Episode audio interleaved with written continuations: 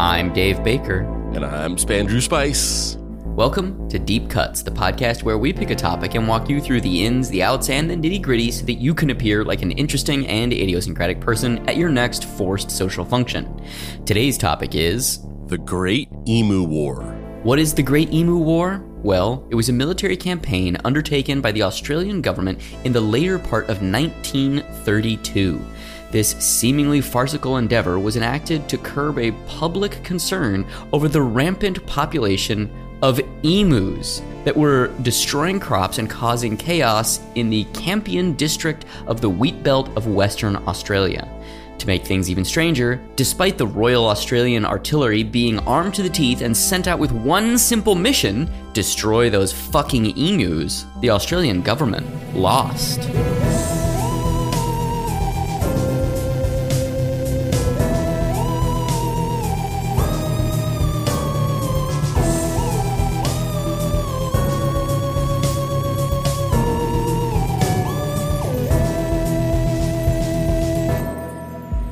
1 A brilliant pun turning emu into emu coming.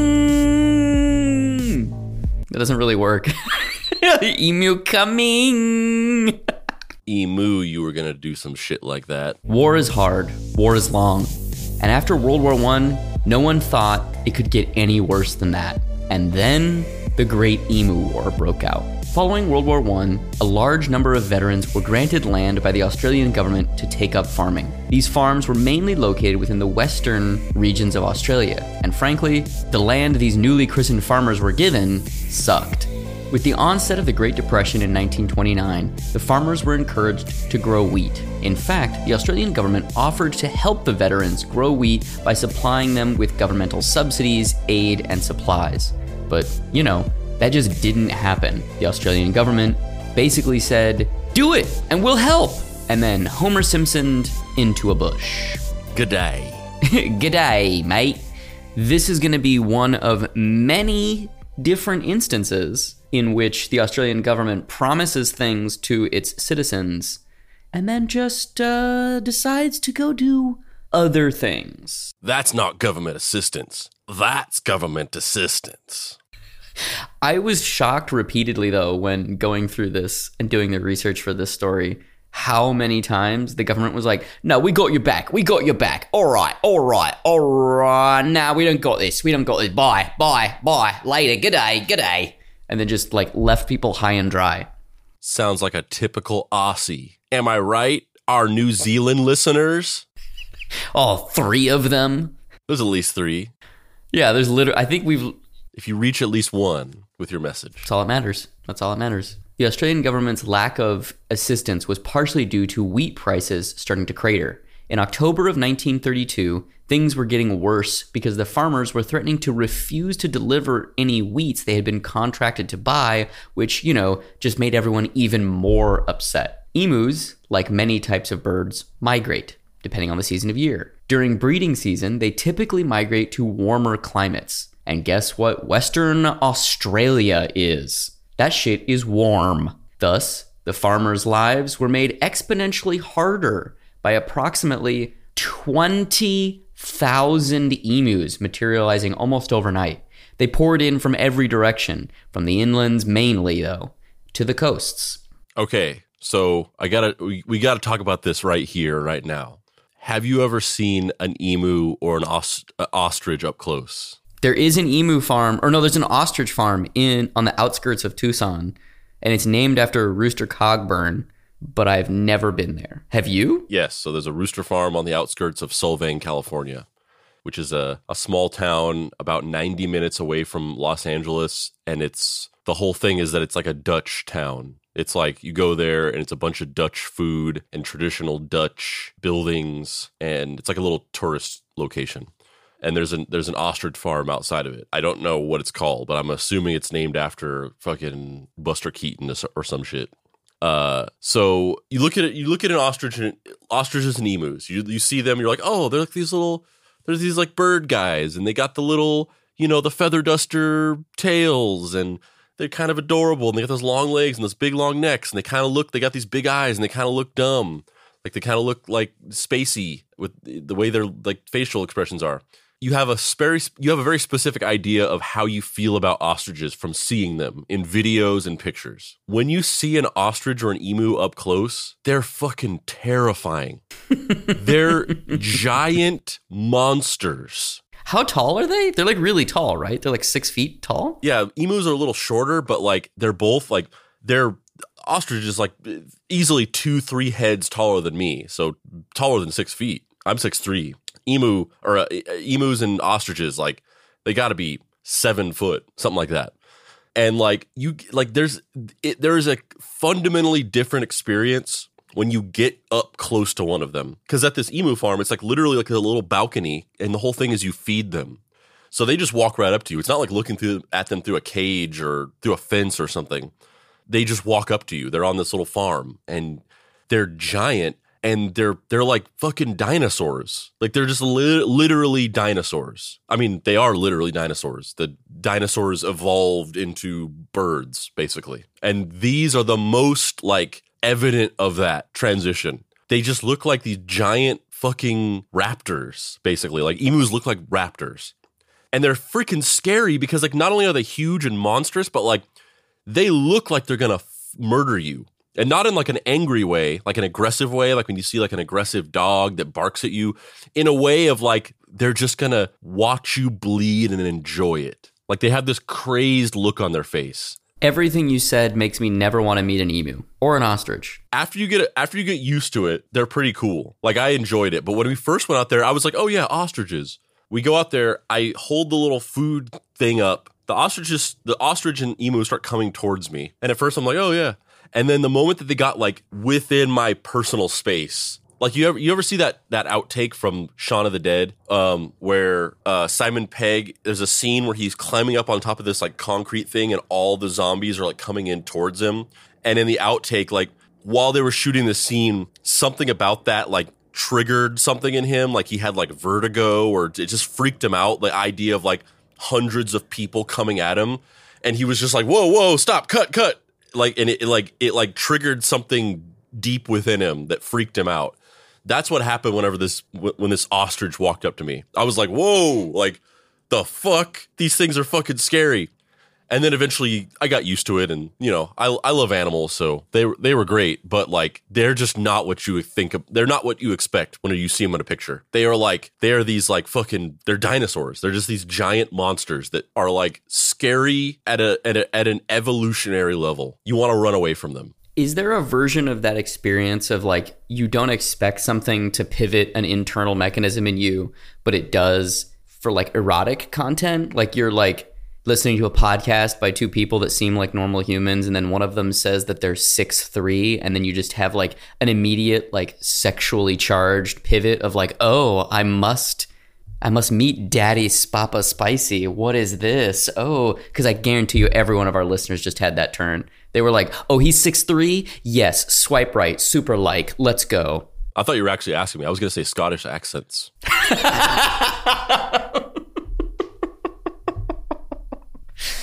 Okay, all right. Fair enough. Fair enough. Like when you when you when you're talking through people, like we, we had we like had the a- Scottish accent that I did on last week's episode that just like unlocked something inside of you. A hundred percent. But like years ago, we we worked with this company called Video Elephant, which is a video licensing company, and talked to them through email or whatever. They're based in Scotland, but you speak with them through email. And uh, one one morning, we got on the phone with them to have like a, a phone phone discussion about finalizing the partnership. And they had on one of their like content editorial managers or whatever, and her name was Saoirse. And she started talking, and I was like, "Oh, Saoirse." Saoirse, I want to Ronin away with you. Yeah, it was. It actually was her. She was just working as an editorial manager at some video licensing company.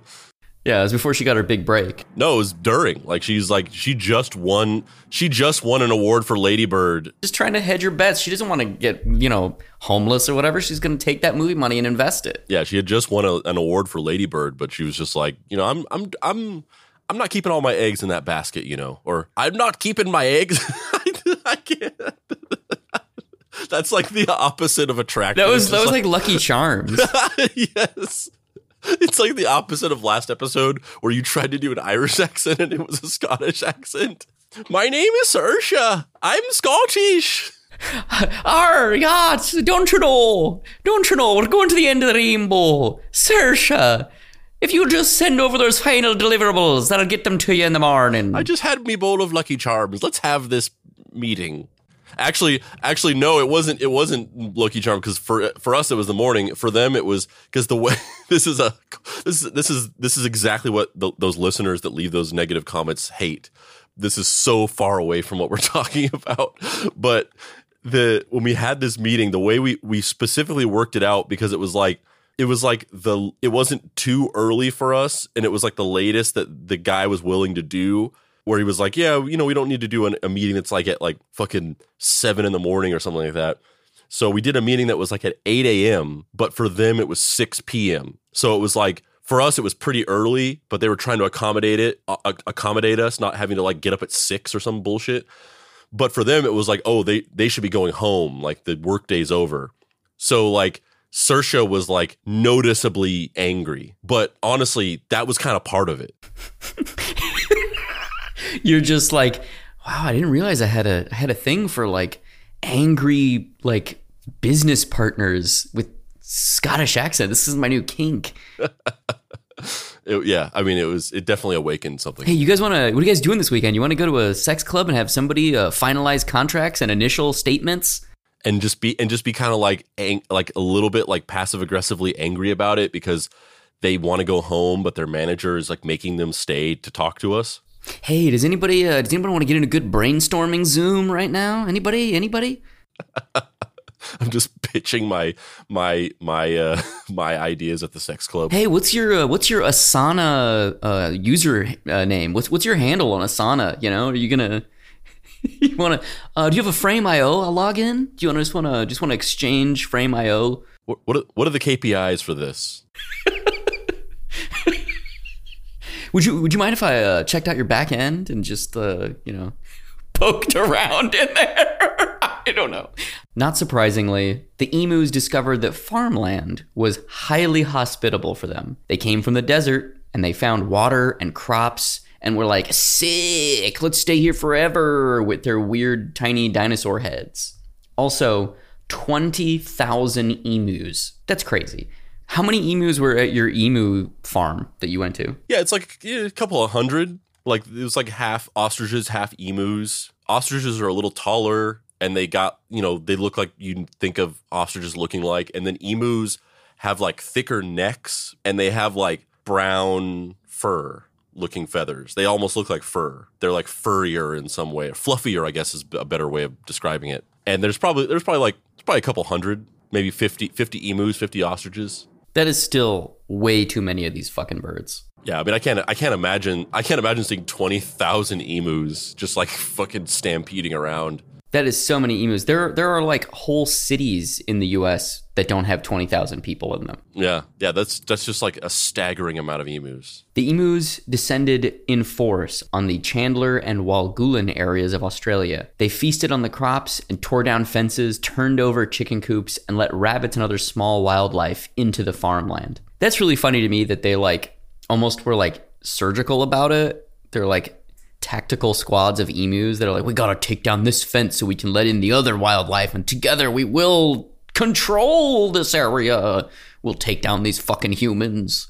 That's the thing though, is like when you like what I was saying before, like when you like that's not like that's totally feels like what like the personality of emus because they they have this like almost raptor like cunning look to them where it's like they look like they're they look like they're plotting to murder you. The farmers, not wanting to take things lying down, relayed their concerns about these rampaging birds to the Ministry of Defense. One, Sir George Pearce. having served in World War I, the soldier farmers began to take things into their own hands, though, not happy with how the government was functioning at the time.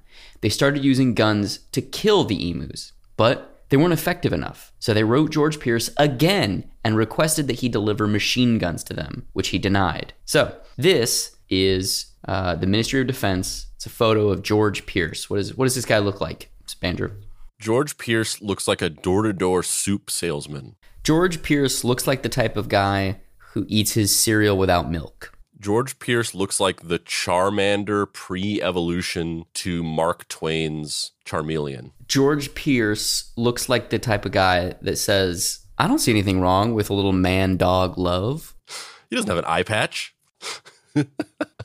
George Pearce looks like he knows that he upper decked you. He just took a shit in your toilet tank and he knows that he did it and he knows that you don't know yet and he knows you're about to find out. George Pearce looks like the type of guy that buys all of his clothes and then turns them inside out and then wears them inside out around his house to break them in. George Pearce looks like he has spent the last 15 years lobbying within the Australian government to ban Japanese anime body pillows, but he secretly has the world's largest Japanese anime body pillow collection. George Pierce looks like an actor who had a highly successful career playing a string of stern father figures on 1980s sitcoms and then never worked a day in the rest of his life. So the man we're describing is a Caucasian man, a little bit of a receding hairline, uh, weirdly long upper lip uh, that he's trying to hide by a mustache, wearing a tweed suit in a black and white photograph. He does not look like a party dude. He doesn't look like somebody that knows how to have a good time. Nah, no, no, Mike, no Michelangelo here. No. Mm-mm. Honestly, I don't even know that he's any of the turtles. He looks like a Baxter Stockman or a Muckman or something. Yeah, I mean he look he looks like the guy that the Rat King was before he became the Rat King. So here's where things ramp up even further. The farmers started talking about secession from the government because they were simply just not doing anything to curb the rapid population growth of the emus. In order to stave this off and keep this western chunk of Australia part of the country of Australia, the government sent soldiers, weapons, and a filming crew, which in 1932 was no small feat, to go gun down the emus and film it so that there would be no possible way that this could lead to a secession from the Union. Marjorie Taylor Greene's like, this emu situation has got out of hand. The woke mind virus is causing emus to infect our children. The emus are grooming our children. The woke emu virus. It's time for a national divorce. We will secede from the government and live in our our, our annexed area, which which is still infested with emus. So not only will be in, we we be infested with emus, but we'll also just have no government assistance whatsoever because we've we've seceded from the government.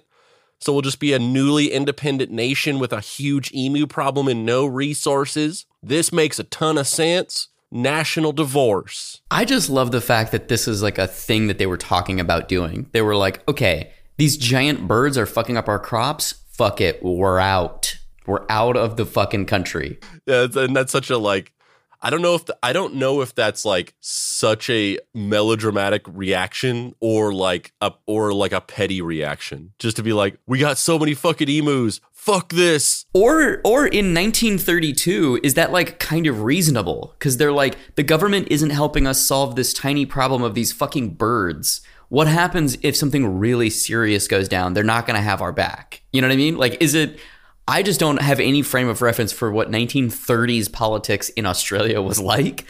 But it seems crazy in every version of those situations. It seems crazy that the government wasn't just like, oh, you guys got a problem? No problem. We'll just like fucking carpet bomb them bitches. Like, they were just in World War One. Like, they have weapons. You know what I mean? like, yeah, it's also so funny that the, the, the Australian government was like, ah, fuck off with your bird bullshit. Like, we got more important things to do and they were like, "No, we're gonna fucking leave. This is serious shit." And they were like, "Oh, sh- fuck." I love that they were like not taking it seriously, and then as we're about to find out after the break, they initially did not take it serious enough and got their ass handed to them by these fucking emus. like that's the best part of this story is how just like pride comes before the fall, man, and never underestimate one of those goddamn emus. Yeah. it, it's it's uh, it's just it's fun. It's so it's so ridiculous. Like I mean, we're we're getting into the actual emu war in in the in the next act, but like just right here, right now, it's this whole thing. Like you could totally be right. This was a reasonable reaction. This was a genuine problem And the fact that the government wasn't reacting and providing the necessary assistance, it was completely reasonable for them to threaten to secede because it's like, what if you're not going to fucking do anything for us in this dire crisis? Then what do we need you for? You could totally be right about that. But it's still fucking absurd and hilarious that all of this stuff is about emus. They're just like, we have too we have, we've got too many fucking emus, too many emus. And the, and the government's like, ah, fuck off with your emus. And they're like, no, there's too many fucking emus. We're to fucking secede. And they're like, oh shit, they're really serious about this emo thing. We, we got to fucking help them with this emu shit. Like it's, it's just like a comedy of errors.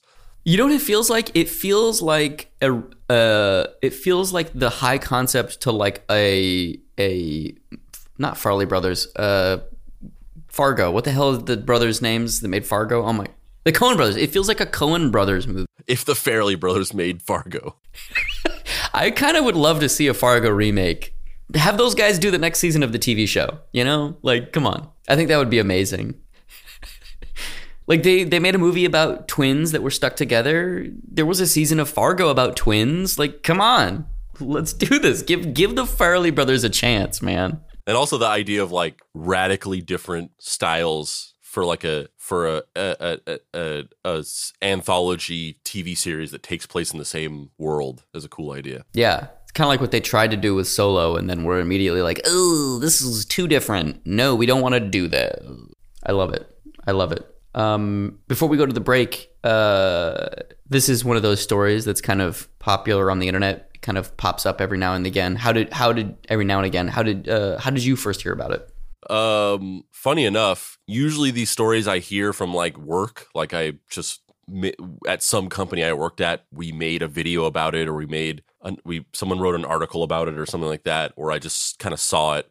I think I, I think I actually saw this on TikTok I just I saw somebody talking about this story on TikTok and I was like, "Oh shit, that's kind of funny." And then it, but if I had known, if I had known cuz I hadn't been to the ostrich farm yet. And if I had if I had that knowledge, if I had that wisdom, I would have been like, "This is terrifying. This story is a fucking Lovecraftian nightmare." Yeah, I never I never want to meet an emu. Emu? No, emu over. Get out of my way as I'm running away from the emu. I'm going to take you to the ostrich farm. I'm going to hold you up and let you feed them like I did with my children.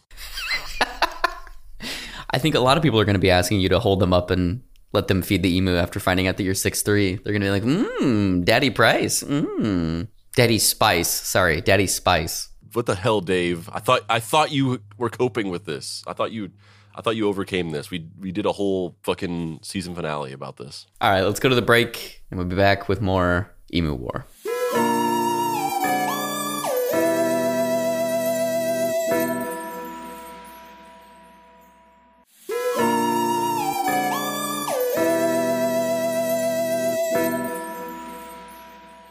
Act 2 Let the emu bodies hit the floor.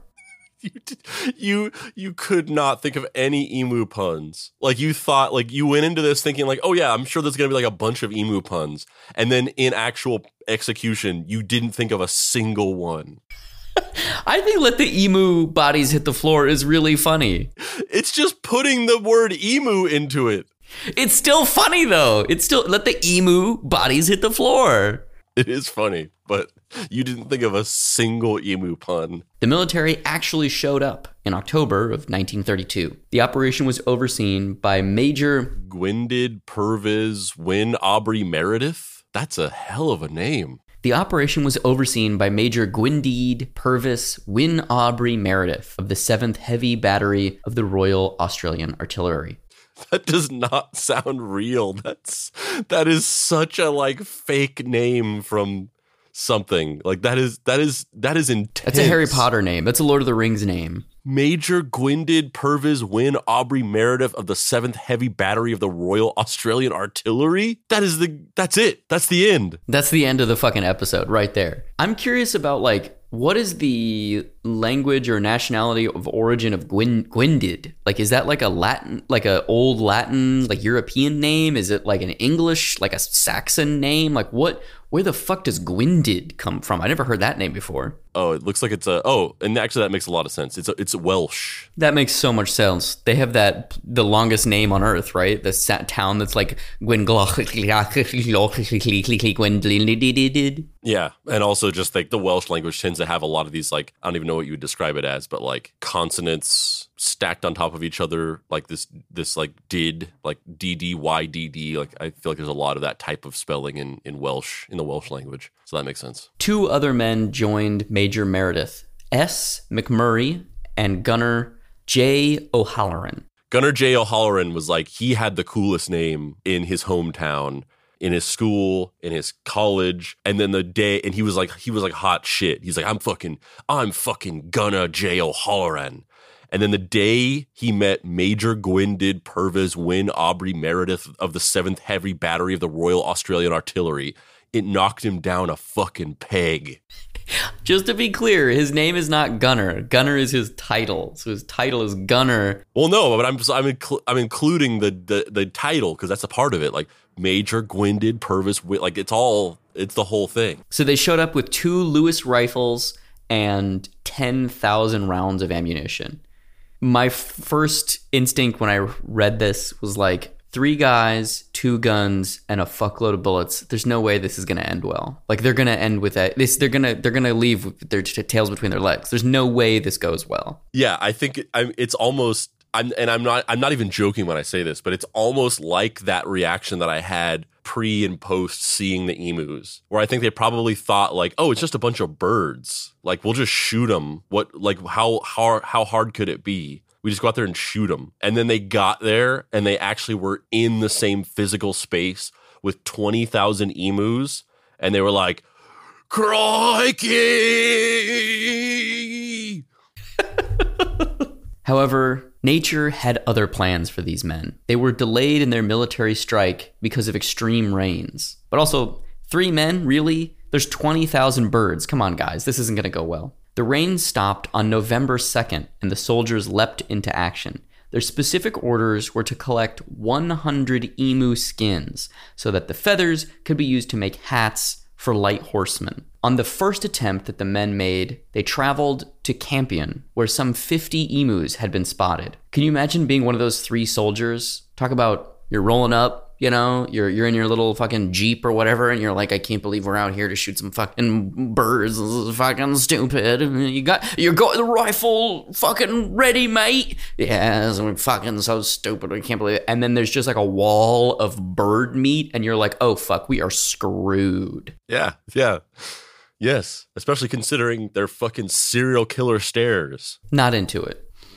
So they started out in this Campion region, and the birds were like way off in the distance for this first interaction that they had. Um, they were out of range to shoot. So what they did is they got a bunch of local settlers, and they kind of tried to herd the emus towards this like bus that they were in, and they were gonna like basically kind of flank it on either side with some settlers, drive the birds towards the car, and then the guys, the you know military guys with the rifles, the machine guns in the car. We're going to just kind of take them all out. But the birds were way smarter than that. And so what ended up happening is they got flanked by the settlers. They, the settlers started to try and drive them towards the truck, and then all of the birds started like splitting up into like little packs and running in different directions strategically so they couldn't be funneled into one direction, which is insane. Um, and they they did kill some birds in this interaction, but also most of the 50 that they were kind of trying to take out just fully escaped. The soldiers went out again a few days later on November 4th. Meredith planned an ambush near a local dam where more than 100 emus had been spotted heading towards their position. This time, the gunners laid in wait until the birds were closer before firing. But one of the guns jammed. Only 12 of the birds were killed. In the days that followed, Meredith directed his men to move further south, to little success. By the fourth day, many locals reported noticing that multiple packs of emus had found their own leaders. By day 8, 2,500 rounds of ammo had been fired, and only a few birds were dead. Maybe as few as 50, or maybe as much as 500. Accounts vary, but it's way funnier if it was probably 50. Summarizing the campaign, ornithologist Dominic Serventy said The machine gunner's dreams of point blank fire into serried masses of emus was soon dissipated. The emu command had evidently ordered guerrilla tactics, and its unwieldy army soon split up into innumerable small units that made use of the military equipment uneconomic. A crestfallen field force therefore withdrew from the combat after about a month. The combat got very unfavorable news coverage, and so Pearce pulled the weapons. Meredith was shocked at the tenacity of the birds and said, If we had a military division with the bullet carrying capacity of these birds, it would face any army in the world. They can face machine guns with the invulnerability of tanks. They are like Zulus, whom even dum dum bullets could not stop. So from here, they waited a little bit and then they made a second attempt at a military maneuver. After the withdrawal of the military, the emu attacks on crops continued. Farmers again asked for support, citing the hot weather and drought that brought the emus invading their farms in the thousands. James Mitchell, the Premier of Western Australia, lent his strong support to the renewal of military assistance. Supposedly, this time, 300 emus were killed. But again, Reports vary. On November 12th, the Minister of Defense approved the resumption of military efforts, although the military had agreed to lend guns to the Western Australian government for the campaign. But they didn't send any people. Meredith was again placed in the center of the action. Taking to the field on November 13th, they had their first big win. Over the first two days of the second stage of the war, they killed 40 emus. The third day proved to be far worse, though. No emus were killed that day. But on December 7th, the major and his few men killed approximately 100 emus, and they found a rhythm. He was recalled on December 10th and supposedly claimed to have killed 986 emus in that time. This geographic region of Australia requested help from the government in 1934, in 1943, and in 1948 for assistance in killing the emus but the government turned them away, instead, opting for cash rewards to people who could prove that they killed the birds. A bounty hunter system, basically. So, out of the 20,000 emus, they only, at the best case, when they were like, we fucking destroyed this bitch, they only killed maybe 900. And also, that probably is a lie. Yeah, I mean, 100% is. That's like dudes saving face because they got fucking humiliated by f- birds. Like, there's no way that they got that amount of, uh, that they killed those amount of birds. There's just none. like, which is amazing because they went out there the first time with 10,000 rounds. It's also like, I'm so curious about, like, what do you think it was like to be Meredith? You get sent out there, suffer this humiliating defeat. Then the government's like, we're not going to send any more people out there, but we are going to send the guy who's just been humiliated by these birds back out there. Like I can't even imagine the level of like, oh fuck, here we go again. That he must have felt like driving out there again. Yeah, so there, there's like there's like three things happening here cuz the thing we've been talking about is that like this was just a terrible like they were completely unprepared for what this was going to be. And they thought like, oh, we could just go out there with a couple guns and kill these birds and then it was just way more difficult than that, like in actual execution. And we are making the jokes about how the emus are terrifying and all that shit when you see them up close. And that's I think that's part of it as well. And there's a second thing where it's like also they just weren't being given support or help by the government. But then there's a third thing where it's like there seemed to be some genuine cosmic force preventing them from killing these emus. Like it was more than just un- being unprepared. Like rain, guns were jamming. Like what was happening? Apparently, there's super intelligent like emu generals running things down there. The emus are just like, we gotta flank these shitty humans. Like, what the fuck? They're sneaking in and and like jamming guns and like using like telepathic powers to make it rain. Like, what what is happening with these emus? It's so crazy because it kind of feels like something from a movie, right? Yeah. Yeah, it's like it's like a it's it's like a it's it's almost like magical realism. Like the frogs that rain in Magnolia. It's something like that. But it's like but it's real. Like you're and you you watch it you be like, "Oh, this is like symbolic of something."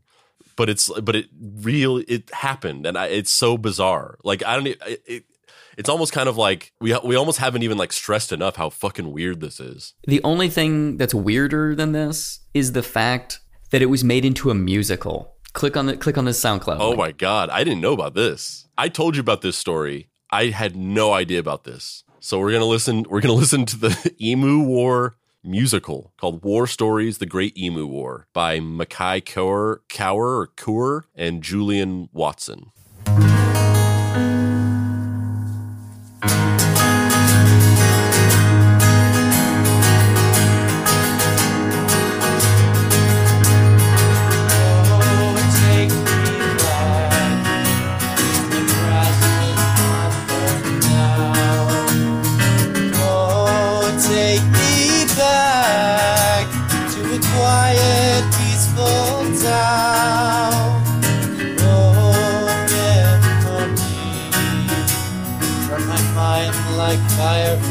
From hell. And that's why we all have more stories to tell.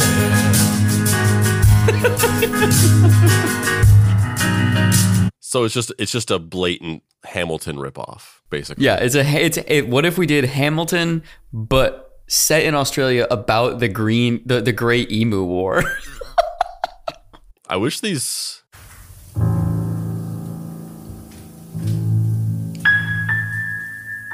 All is fair in love and war. But as heartbreak and hands grow sore, Morale is low, and tension is high. head is raised to a moonless sky. but as the sun beams down, the blood bleeds red. Honestly, it's kind of disappointing. It's funny conceptually, but you want it to be like this. You you when you think like, oh, it's a great Emu War musical, you're thinking that it's gonna be this funny comedic musical, and then it's just like, oh, these people just like heard Hamilton and just wanted to do that. the the interesting thing about it to me is how serious it is. Yeah, like that's what I'm saying is like it's it's so deadly serious, which is funny in and of itself. It's funny, but as the actual musical, listening to it, you want it to be a musical comedy, and then it's like a Hamilton bullshit thing where they tried to like take the subject and make it deadly serious, and it doesn't quite work. At least for me. I mean, I I listened to like fucking 30 seconds of it. Maybe I'm totally don't know what I'm talking about, but. It just it just wasn't what I was when I, whenever you showed it to me when I got excited. I that's not what I was expecting it to be. Yeah. Yeah, you want it to be a little bit more operatic, not in the style of music, but in the tone of things. Well, sorry buddy. That's the only uh that's the only twist I got for you. That means that we have to make the the definitive emo war musical. Emo War Emo. Oh shit! Did I, is that what I said? Emo War, yes. Emu War, I don't know if I'm that interested. Yeah, the story story's not- interesting, but it's, not, that enough interesting. to commit to making a musical. But if I have to write a musical about Chris Carrabba breaking up with uh, his previous band in order to form uh, Dashboard Confessionals, you know, we could, the, the the the musical could be called "The Moon Is Down." You know, mm mm. the moon is down and heaven is waiting. I don't know the other songs. And I'm also shooting a bunch of emus. yeah, that's right. We're fucking meshing them together. it's E emu in parentheses O. Uh, let's see. What is the name of that band? Moon is down. I loved that band. Uh, oh, no, not the John Steinbeck novel. Yeah, you got to specify because every band from the 2000s was named after some like mid-century literature. They've been through a bunch of lead singers. Chris Carrabba was the first. Further Seems Forever. Further Seems Forever. Yeah. hmm Yeah, he was the lead singer on the first record, and then they, uh, To Start a Fire, I think was their third or second record, something like that. Um, yeah, I, uh, uh, yeah. How to Start a Fire is the second record. Yeah, yeah, yeah. How to Start a Fire. See, look at me. Look, look, look at us. Who'd have thought? Who would have ever thought? Not me. Not those emus. Not those fucking emus. Um, Spander, you got any any big takeaways from this episode, or is this just a goofy story? It's kind of funny.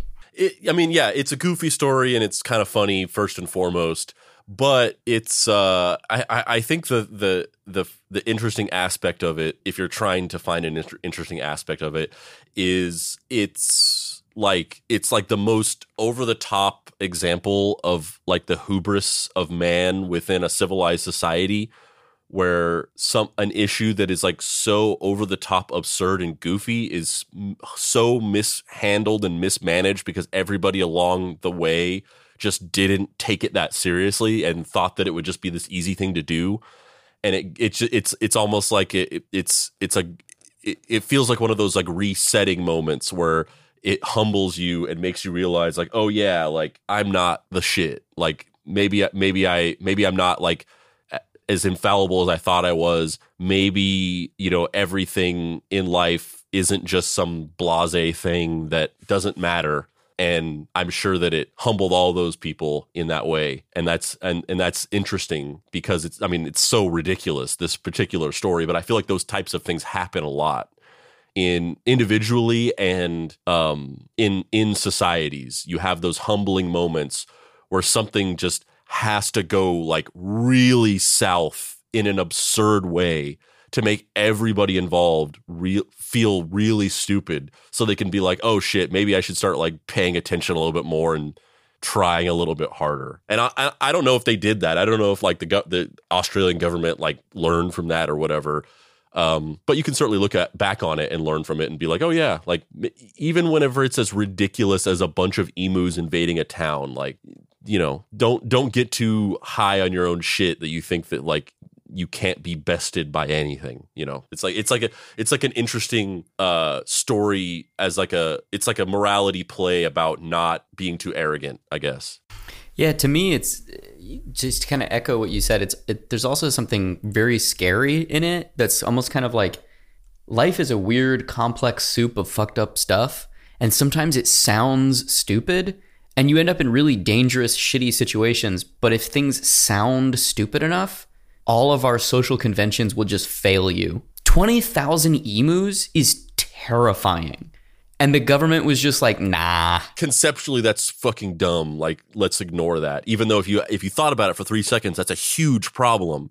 But because it's emus and that's funny and goofy, it's just like, oh, that's stupid. Which is really scary today because I feel like stupid shit happens with increasing levels of frequency every five minutes. And when you sound the alarm bells, people are like, nah, that's too stupid. Nothing's going to happen. Yeah, yeah. I mean, not to get too far into this because I feel like this is like, I mean, I think it's relevant, but it's also just veering so much into like a cerebral thing that's almost this story is not actually like deserving of. Like, I can just hear people saying it's not that serious. Uh, but like that, that's totally accurate. I think that I think you're totally right about that. Like, that was a big discussion point and theme, I think, of the QAnon series, which was everybody thought this was so dumb and so absurd that you that it just should be ignored. And obviously this could never actually be a real problem because it's so stupid and their beliefs are so ridiculous. And while it was being ignored in that way it was growing and festering and getting worse and worse to the point where it actually started to have real life negative effects on reality and society outside of the internet specifically because people thought it was just some dumb thing that like who gives a shit? This is so stupid. Um and that's like a much bigger example of that than this emu war thing but I, yeah i think you're totally right. Like the it's almost like a asymmetrical warfare. Like i mean obviously the emus didn't do this on purpose. I mean maybe they did. Maybe they're fucking much smarter than we all think and this entire thing was premeditated. But it's an example of a way that you can use absurdity to Trojan horse your attack into some kind of system, you know. Long story short, it's terrifying on every level. The birds are terrifying. The fact that our social safety net just won't save you if things get really silly. Um, uh, the fact that they sent two guys with two guns out there, like, yeah, it's fucking nuts, man. Not into it. But that's a lot of emus. I'm Dave Baker. And I'm Spandrew Spice. This has been Deep Cuts. You can find me online at heydavebaker.com. Spandrew, where can they find you on the internet? You can find me out at the ostrich farm feeding the emus. It's kind of funny because they they try to just take the bucket from you. Like you hold out the little bucket and they just try to take it because they're just like, why would I just eat this out of your hand? I'm going to take the whole fucking bucket. And so you have to hold on to it because they try to just take it away from you, which is very funny to watch. And you can't find me on social media because I'm not on social media. But if you want to pay respects to the dear beloved Papa Pricey, you can get his book, Deadbolt AI Private Eye, by going to dapricerights.com, picking it up there. You can follow us on social media at Deep Cuts Podcast on Facebook. You can join the Facebook group, Deep, Cuts Podcast Facebook group, where we talk about the show and make memes. You can join our Bitly server, Bitly server, Discord server, bit.ly.com slash Deep Cuts Discord, where we talk about the show, make memes, talk about other stuff, do little games and things like that. You can follow us on Instagram at Deep Cuts Pod. You can follow us on TikTok at Mystery Treehouse. You can go to our website, deepcutspod.com, click on the shop, and you can get hats and t shirts and all kinds of stuff. You can get our Mystery Treehouse Junior Sleuth patch, and you can uh, get ready for our upcoming emo emu musical.